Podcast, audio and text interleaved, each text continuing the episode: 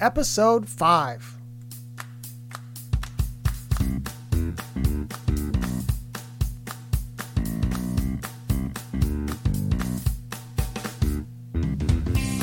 Welcome back, friends, and thank you for tuning in today. This is Bible FAQ with Kirk Van. I am Kirk Van Odeham, your host for the podcast that provides brief, thoughtful, and most importantly, biblical answers to your questions. Well, we have a couple of really good questions that were submitted by listeners that I'm going to address today, and I'm certainly excited and looking forward to doing so. Before I get to the questions, I just want to remind you once again uh, that this program is available in both audio only and video format. Uh, most of the uh, listeners who have discovered uh, this podcast have been watching it on Facebook, and I'm very thankful for that. And I'm very excited uh, that so many people have been listening and tuning in uh, via that platform. Uh, but I also wanted to just tell you if it's more convenient for you to listen to the audio in a podcast format, it's also available in many different podcast applications. And if you go to the website kirkvan.com, which is the home of this podcast, uh, you can click on the podcast link and see instructions and links uh, on how you can access uh, the program in, in audio only uh, podcast format. So that may be something that interests some of you and may be more convenient for you uh, when you are commuting in your car or when you're exercising or the various other ways that people listen to podcasts. If you're unfamiliar with podcasting and you haven't tried it before, uh, I highly recommend it because it's just a wonderful way uh, to listen to uh, programs, not only this program, but many others, including many different churches who offer their sermon archives in a podcast format. So check that out if it's something that interests you. Well, let's get right to our first question for today's episode. This question comes from Dina in Muncie, Indiana. And uh, Dina is, and her husband Chuck are good friends of ours, and they attend uh, our church uh, in Muncie, River of Life. And so she's heard me teach many times, and so this question kind of comes out uh, of some of the teaching uh, that I've done. Uh, and so here's the question that Dina writes. At the risk of sounding like someone who just got saved yesterday rather than someone who grew up in the church, I have a question. Since God is in control, and since it's not His will that any should perish, and since He suffered and bled for our healing, why do we need to pray for someone to be healed or saved? Our prayers don't change his mind.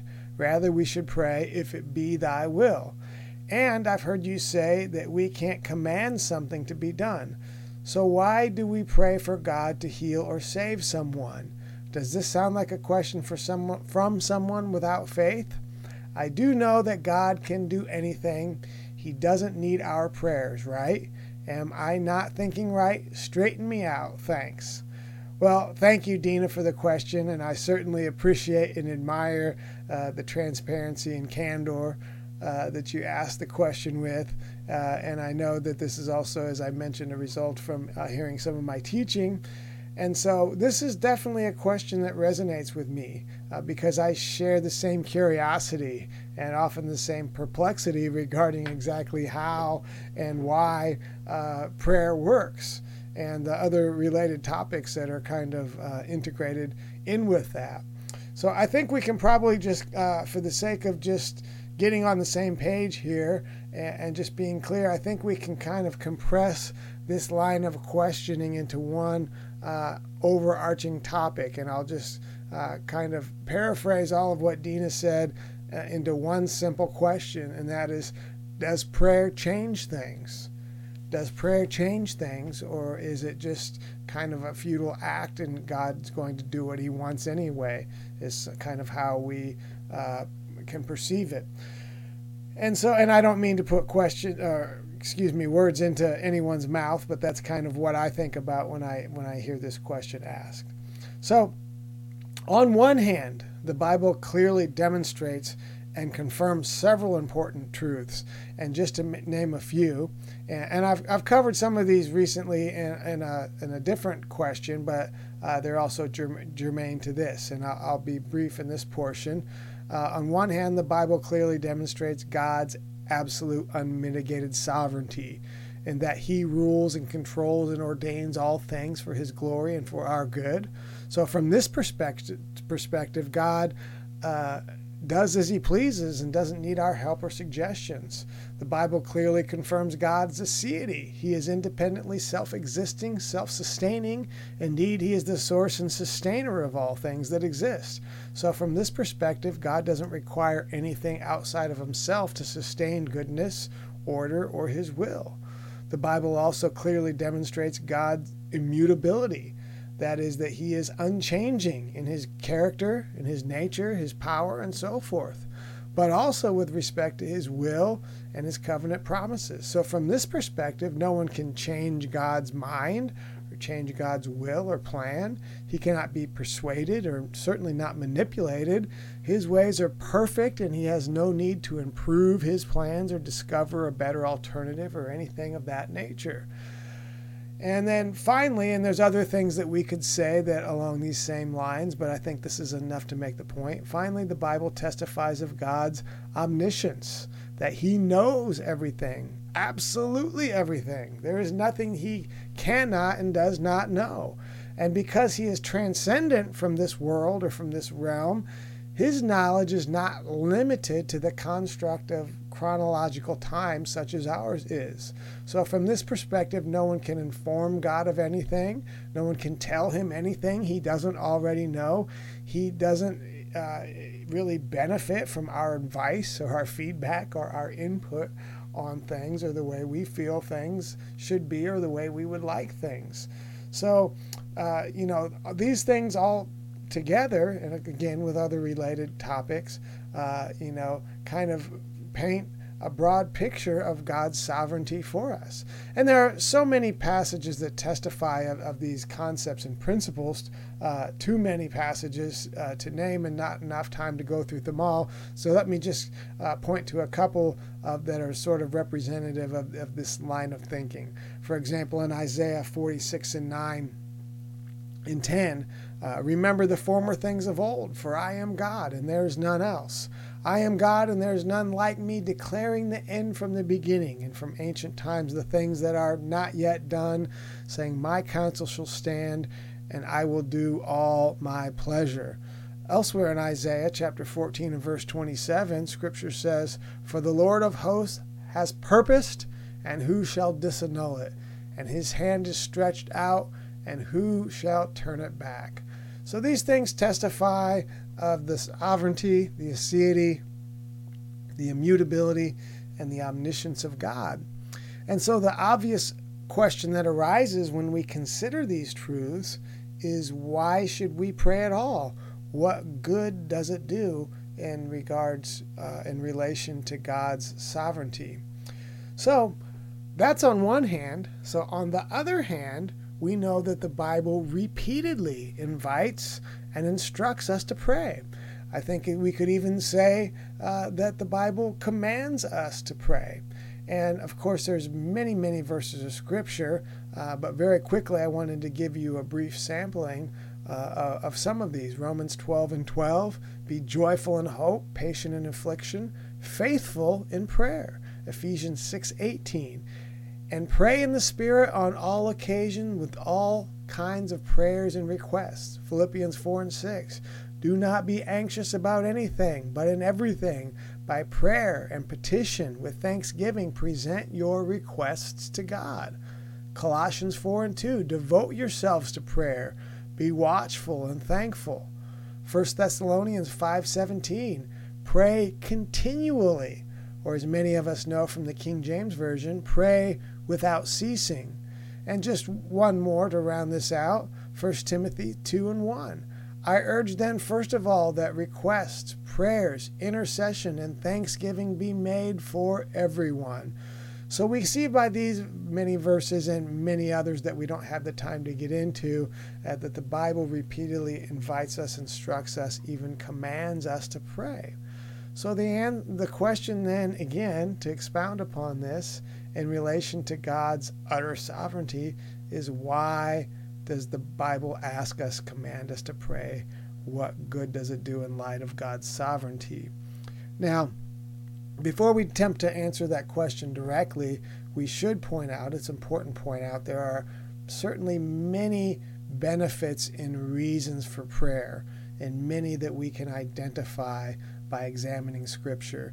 And this is a Bible study that could take quite a long time to try to uncover the many, many different benefits and reasons for prayer that uh, are, are, are provided to us in Scripture. I'm going to just take one passage and briefly just mention a few, uh, but the list could go on and on.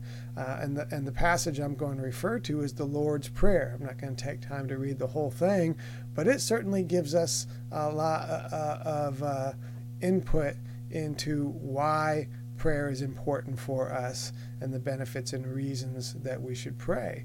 You know, um, certainly uh, the, the overview of the whole uh, example of prayer in the Lord's Prayer uh, kind of informs us that prayer connects us with God. It grants us the privilege of experiencing Him. Uh, just as food fuels our body, prayer fuels our spirit. So, God created us with emotional and psychological and spiritual needs that can only be met through prayer. So, specifically, some of the uh, reasons and purposes that we're given in the Lord's Prayer is uh, let me just name a few. Prayer conforms us to God's will.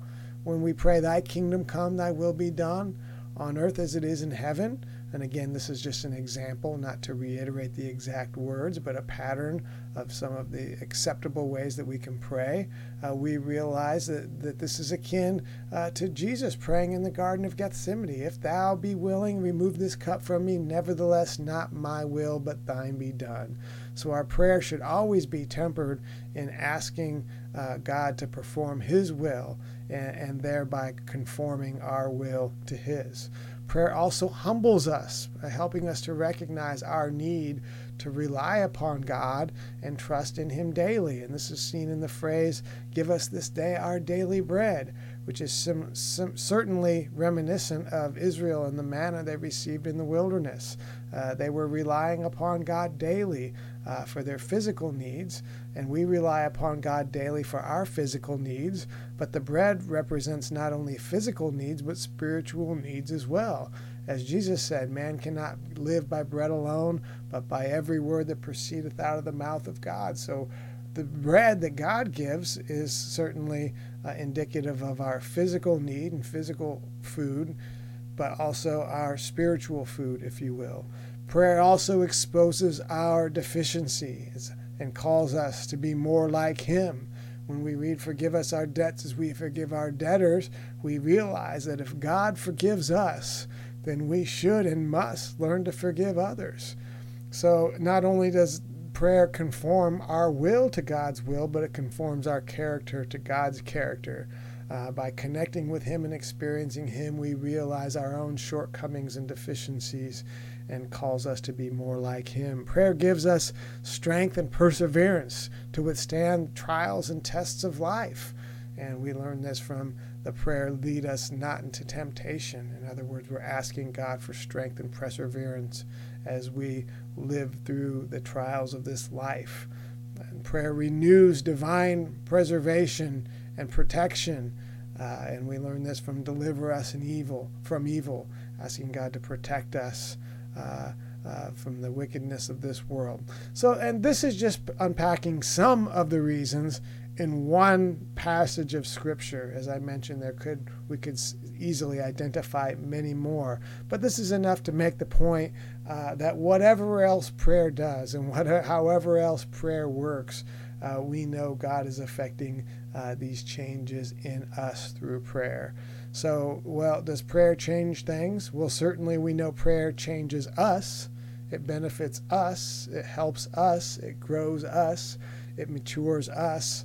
And so that's an important aspect of prayer. So, this is a partial answer as to why we should pray. Uh, there are many reasons why we should pray, but the issue is really deeper than this, as Dina pointed out. It's one thing to pray to increase our own spiritual development, our own maturity, and what have you, uh, to benefit ourselves. But not only does the Bible instruct us and command us to pray for all the above reasons that we just mentioned, but it clearly indicates that our prayer does have the power to change things. And again, there's several examples that we can cite, but for the sake of time, I'm just going to read one verse of scripture that is, is just an excellent representation of this concept. In uh, the epistle that James wrote in chapter 5, verses 14 through 16, is any sick among you? Let him call for the elders of the church and let them pray over him, anointing him with oil in the name of the Lord. And the prayer of faith shall save the sick, and the Lord shall raise him up. And if he if he hath committed sins, they shall be forgiven him. Confess your faults to one another, and pray one for another that ye may be healed. The effectual, fervent prayer of a righteous man availeth much. So again, there's many other verses of scriptures that we could read that share the evidence of this same concept. And of course, we know this to be true from the many examples of Scripture as well, both Old Testament and New Testament. Uh, both those those examples of faith and the patriarchs and the prophets of the Old Testament, and also the apostles and and, and disciples of the New Testament, as they're prayed in faith and their pray, prayers were responded to by God. But we also know this to be true uh, hopefully, we all know this to be true from our own experiences and observations as well. That when we pray, uh, I know I have the testimony, and I hope you do as well, that God responds to our prayer. So, apparently, and obviously, I would say, prayer not only changes us, although it does do that, but it can change circumstances and realities that are external to us. And specifically in this passage from James, refers to the healing and the salvation of others, which can be affected by our prayer.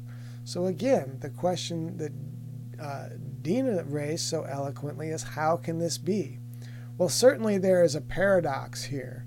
That is, seemingly self contradictory premises or propositions that are nevertheless both true. That's what a paradox is.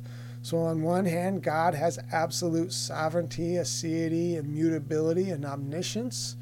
And on the other hand, prayer, as a voluntary act of the human free will, does in fact change things. So, there's obviously more to this than meets the eye. There must be a way to reconcile or make sense of these paradoxical premises. Now, it does seem that the answer to this question, as we start to you know unpack it and, and think about the implications, the answer to this question as it relates to prayer is dependent upon a larger, more encompassing relation, uh, uh, excuse me, related topic. So the the question, does prayer change things?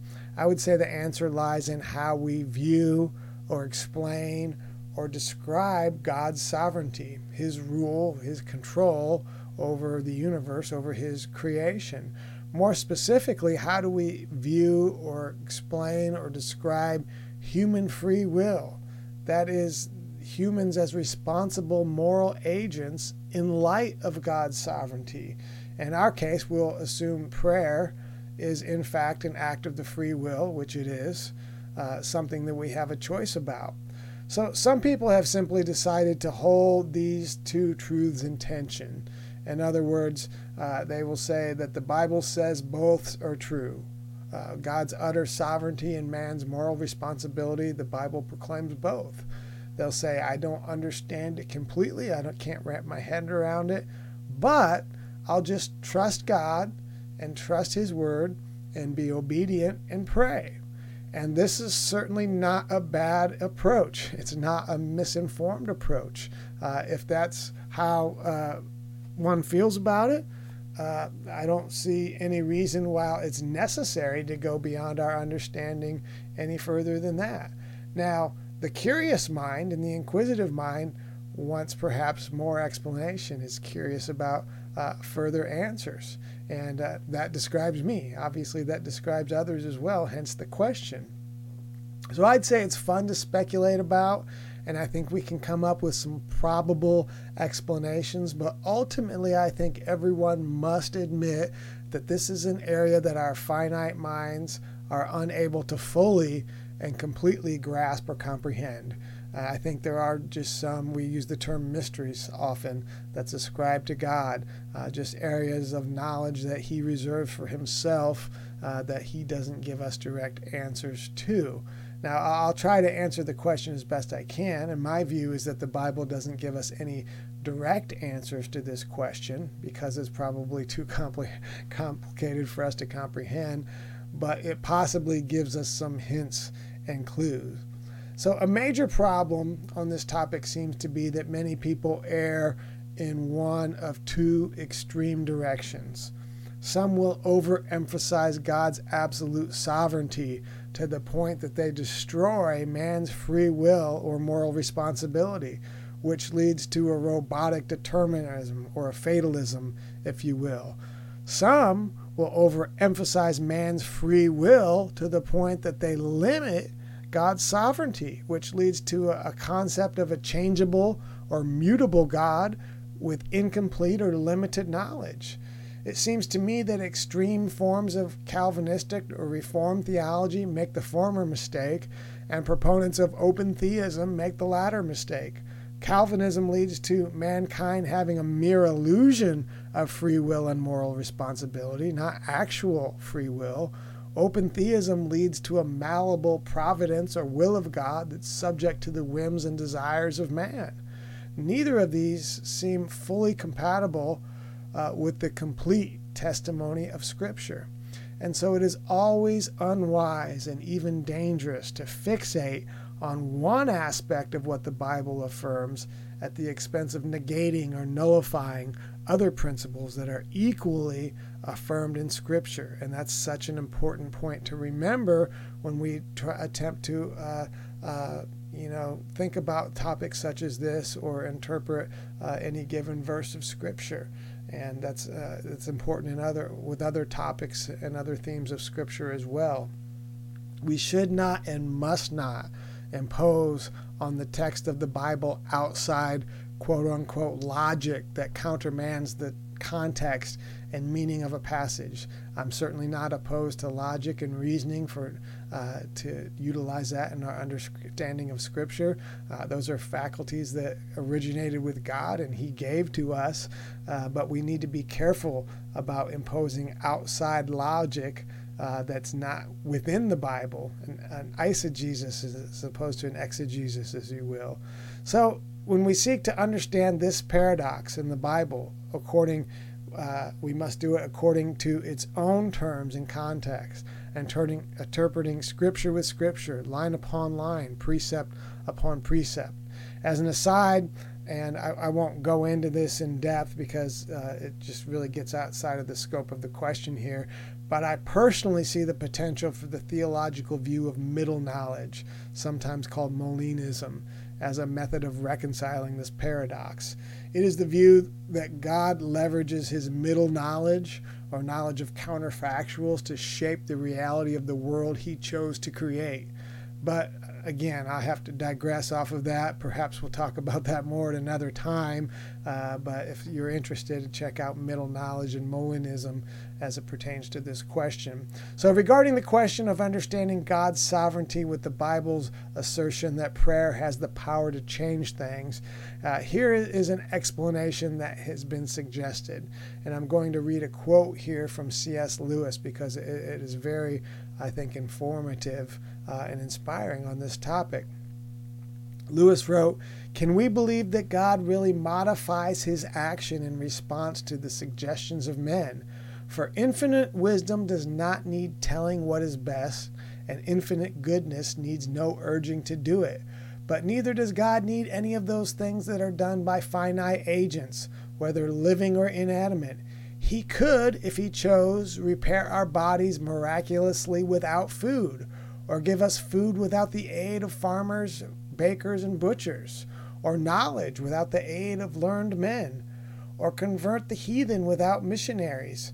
Instead, he allows soils and weather and animals and the muscles, minds, and wills of men to cooperate in the execution of his will. God instituted prayer in order to lend to his creatures the dignity of causality, but not only in prayer. Whenever we act at all, he lends us that dignity. It is not really stranger or less strange that my prayer should affect the course of events than for my other actions should do so. That they have not advised or changed God's mind, that is his overall purpose, but that purpose will be realized in different ways according to the actions, including prayers, of his creatures. So, this is a very interesting way to look at it, and I think a correct way of looking at it. Uh, we'll paraphrase this in a moment. Uh, elsewhere, Lewis writes regarding the inner working of prayer, and I don't know that he, he was a Molinist who believed in middle knowledge, uh, but this this uh, this writing certainly uh, is leaning in that direction uh, in any event. So here's what Lewis writes: The event in question has already been decided in the sense that it was decided before all worlds. But one of the things taken into account in deciding it, and therefore one of the things that really cause it to happen, may be this very prayer that we are now offering. My free act of prayer contributes to the cosmic shape. That contribution is made in eternity or before all worlds, but my consciousness of contributing reaches me at the particular point in the time series. Now, that gets a little bit more philosophical and a little bit more complicated, uh, but it does point, uh, it gives us at least a hint or a suggestion on one probable way that we can reconcile God's sovereignty and the voluntary free prayer uh, that is effectual and uh, causes change, as the Bible describes. And so, on this view, if I could just kind of summarize it, God, in his transcendent, timeless omniscience and omnipotence, enlists us, people of faith. He utilizes our voluntary prayers as a mean to bring about his divine will in the same way he uses us in evangelizing the lost and leading people to the truth of the gospel. Could he do these things without us? Certainly but He is gracious to allow us this honor, this blessing, uh, this dignity, as C.S. Lewis writes, to contribute to the cosmic shape. So He provides us the privilege and the pleasure of using us for His kingdom and His glory in this way. And I think that this is precisely why the New Testament emphasizes so adamantly that we conform our will to His will when we pray. And let me cite just a couple of verses as an example of this. In John chapter uh, 15, verse 7, the Gospel of John, Jesus said, If ye abide in me, and my words abide in you, ye shall ask what you will, and it shall be done. Well, we like to focus on the latter part of that verse, ask you what it will, and it shall be done. But the former part says, If so this is conditional. If you abide in me and my words in you. So uh, I, I, don't want to get bogged down into a, a, technical theological description of what these means, but we do need to recognize it's conditional. Uh, our prayer being answered is is uh, contingent upon us abiding in Him and His words abiding in us. And to me, that points to our will being conformed to His will. First John, uh, again, the same writer, but this time in the epistle, First John chapter 5, verses 14 and 15. And this is the confidence that we have in him, that if we ask anything according to his will, he heareth us. And if we know that he hear us whatsoever we ask, we know that we have the petitions that we desired of him. And then finally, in, in James, to go back to James chapter 4, uh, portion of verse 2 and 3. Ye have not because ye ask not, ye ask and receive not because ye ask amiss that you can that you may consume it upon your lust. So in this verse of scripture we have uh, a, a, an example here of people praying and their prayers not being answered, their prayers not being fulfilled, if you will, because they have asked amiss or they have asked for things that are not in accordance into God's will. So simply our prayer for our own fleshly desire and our own selfish demands, uh, when not in a tune in accordance with God's will, certainly won't yield the result that we want. We can't manipulate or triangulate God into doing what we want. But when we have a relationship with Him and when uh, we conform our character to His character and our will to His will to the extent that we uh, possibly can do that, then our prayers are efficacious. Then our prayers begin to change things in the spirit realm. And he has decided in his sovereignty that that is a vehicle and a mechanism that he will use to execute uh, his will and his plan on the stage of history, if you will. So, in this view, God's will will ultimately be done, but he takes pleasure in engaging us in the execution of his will his divine providence. Uh, but if we neglect the opportunity to cooperate with God in this way, to be used in the execution of His will, then we do so at our own detriment. In other words, it's our loss. Uh, he can certainly and will certainly find other willing vessels uh, that will submit, obey, and cooperate, or he could use some other means if he chose to do so.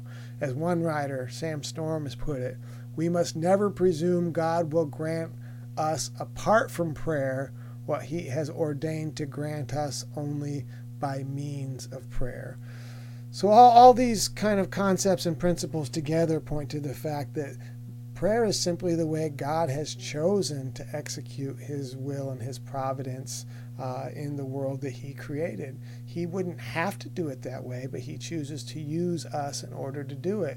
And that's why it's important that when we pray that our will is conformed to him if, if we want our prayers to be answered. So i want to emphasize that this explanation does not i repeat does not in any way involve god merely manipulating us like robots to do his bidding. Rather he invites us to voluntarily pray and he uses those prayers that conform to his will as a mechanism to accomplish his purpose. Again, he graciously affords us this dignity and honor. So, to summarize this, God has absolute sovereignty, aseity, immutability, and omniscience.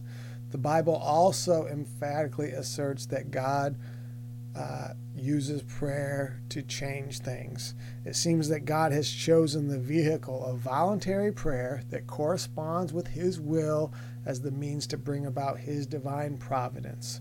As one wise preacher said, if your understanding of God's providence leads you to pray less, then you need to rethink your understanding of God's providence.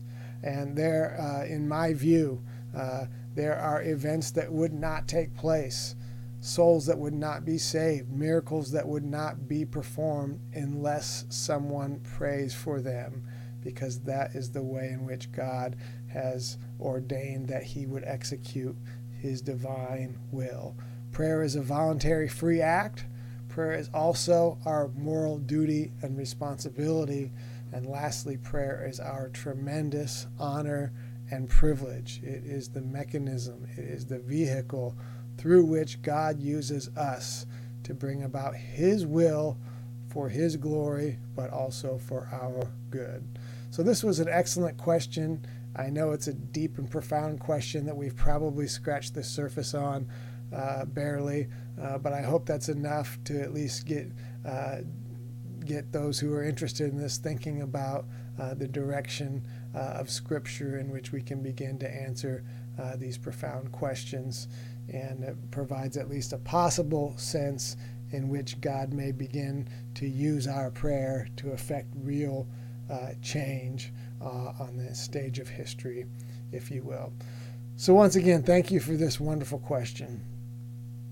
Well, that's uh, all the time I have for today. I realize I only answered one question, but it was a deep one. It was a profound one. I have several others lined up that I could answer, but uh, in, in order to make this podcast uh, conform to a certain time restraint. We better cut it off for there for today. Uh, so once again, thank you for tuning in today. I really appreciate you t- listening to Bible FAQ with Kirk Van. So until next time, the Lord bless thee and keep thee. The Lord make his face to shine upon thee and be gracious unto thee. The Lord lift up his countenance unto thee and give thee peace. Farewell for now.